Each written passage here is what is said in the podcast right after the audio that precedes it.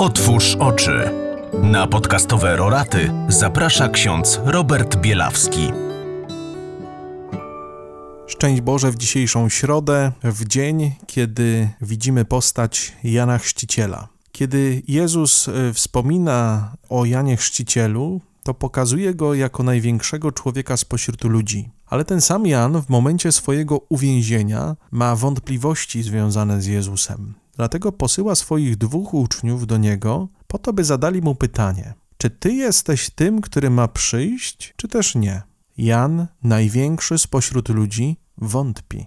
W różnych sytuacjach wątpliwości przychodzą do człowieka. Te wątpliwości przychodzą zwłaszcza w tych trudnych momentach. Czy Bóg istnieje? A dlaczego nie pomógł? Skąd tyle zła na świecie? A jak było z tą Maryją?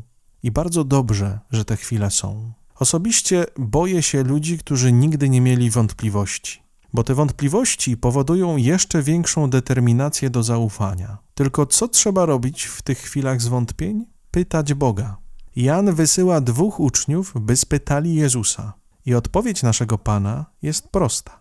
Rozejrzyjcie się dookoła. Powiedzcie Janowi to, co widzicie.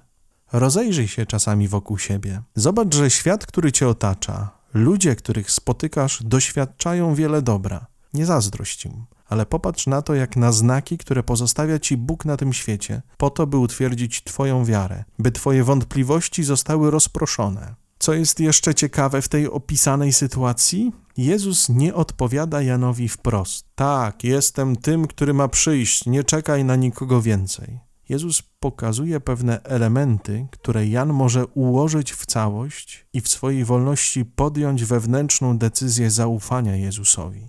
Tak postępuje również z Tobą. Chcę, żebyś w wolności podjął decyzję o pójściu za Nim, wykorzystując swój umysł i wiarę. Wyzwanie. Napisz na kartce swoje wątpliwości w formie pytań i przynieś tę kartkę do kościoła. Daj swojemu księdzu i poproś go o odpowiedź w najbliższym czasie.